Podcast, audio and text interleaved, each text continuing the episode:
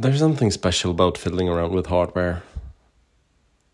Sometimes it's good special, sometimes it's really bad special. it's a weird side story, but I have an electric bike standing in my office right now, or an electric moped. and I'm kind of pissed at it. So it's a it's a very cool one. It's Cake Ösa Flex. It's a it's a cool designery moped, and I wouldn't have paid retail for it. but one of my clients does, or one of my past clients uh, does a bunch of uh, last mile transportation, and they use these bikes uh, for that concept. And uh, I traded I traded an invoice they would rather not pay to for a bike. So it's my company's bike, and I rent it from my company essentially. And it's been standing still over the winter, and now uh, when we try to use it, it doesn't quite run the way it should. It's probably the throttle, but I've been picking apart this bike, spent many hours with it, and I'm not entirely sure. So I have more more work to do there. Honestly, I don't know motors for for crap, uh, so I'm kind of glad it's not a mechanical thing. Then I just get my father in law, and then it would definitely get fixed rather quickly. But uh, now it's an electrical thing, and that's both more challenging, but also something I'm better equipped to deal with. Uh, but that's an example of hardware being quite frustrating uh, when it's like trying to troubleshoot electricity. Essentially, that's that's tricky because it might be that one of the wires have been worn and is shorting partially or something like that.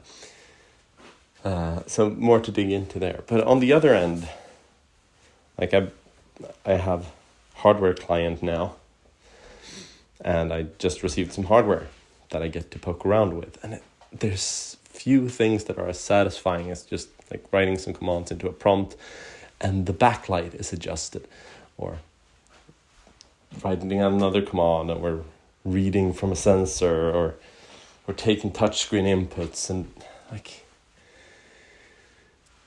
doing things with hardware is weirdly satisfying. This is why I built the Stream Deck uh, driver in Elixir just so I can poke at my code essentially, uh, twist a knob and make things happen in my office.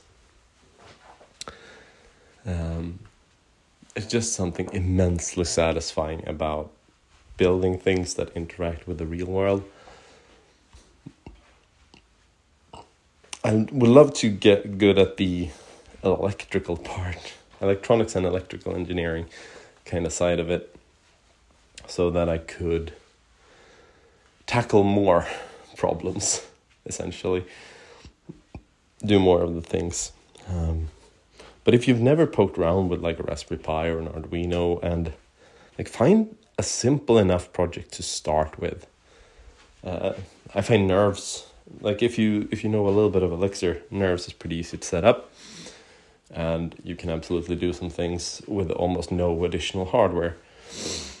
Uh, if nothing else, you can you essentially have a very deterministically built server uh, for an Elixir project.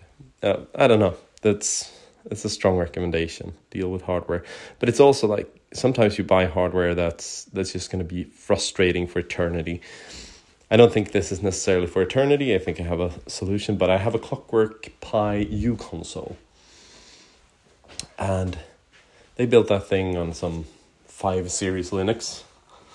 And I'm trying to get it running with nerves, and it turns out that the this I found some posts about the display driver they use, which is only available as a patch, doesn't work right on Linux 6 series.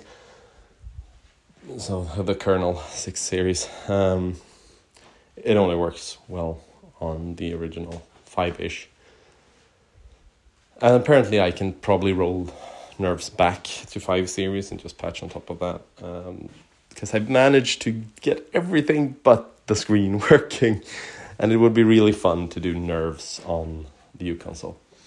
Uh, it would be a kind of a neat uh, contribution to the community as well because it's a piece of hardware you can just buy which has a lot of inputs and outputs. It has a display, it has a full on keyboard, it has uh, game controls. It's a cool little device. So, hardware, strong recommend, but also quite frustrating.